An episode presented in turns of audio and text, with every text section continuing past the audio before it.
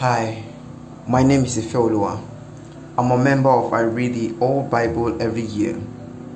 Today's reading comes from the book of 1 King chapter 4 to 7. I would like to share with you what I learned from today's reading. I pray that what I share will give an accurate account of God's word and that it blesses you. Let's pray. Father, pray that what I share is on your heart and the summary brings understanding and revelation to me and God's people. In Jesus' name, amen. First King chapter 4. Solomon ruled over all Israel. The chapter mentions the names of the officials who were appointed in the governance. Furthermore, Solomon had 12 district governors. These supplied provisions for the king and the royal family each provided for one month of the year. There was total peace all over Israel and Judah. God gave Solomon great wisdom, greater than anyone else. He spoke 3,000 proverbs.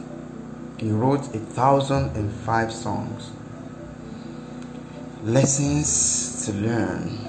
God was with Solomon and he made him to stand out in wisdom.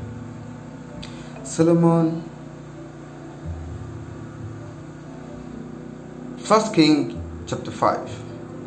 Hiram, the king of Tyre, heard that Solomon had become king of Israel. He, being a friend of David, sent envoys to Solomon. Solomon made some demands for timber to be used for the building of the temple of the Lord. So Hiram accepted the demands and he in turn asked Solomon to help provide food for his royal family.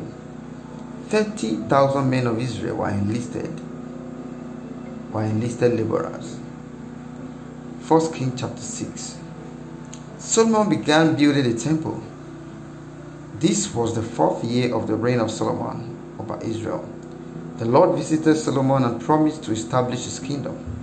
Solomon was to follow the statutes and commandments of God, and God would in turn keep his word. The building of the temple took seven years. It was finished in the eleventh year of Solomon's reign. It was a magnificent temple with gold furnishings. Lessons. God is very faithful to his promises. We also need to be like him to be faithful in our commitments. 1 King chapter 7. Solomon built his palace. It took 13 years to get this done. Hiram made pillars, the sea and utensils for the temple of bronze. Solomon made the furniture of gold.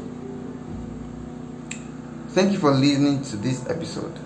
Join me next Wednesday as we continue in the summary of the books of the Bible.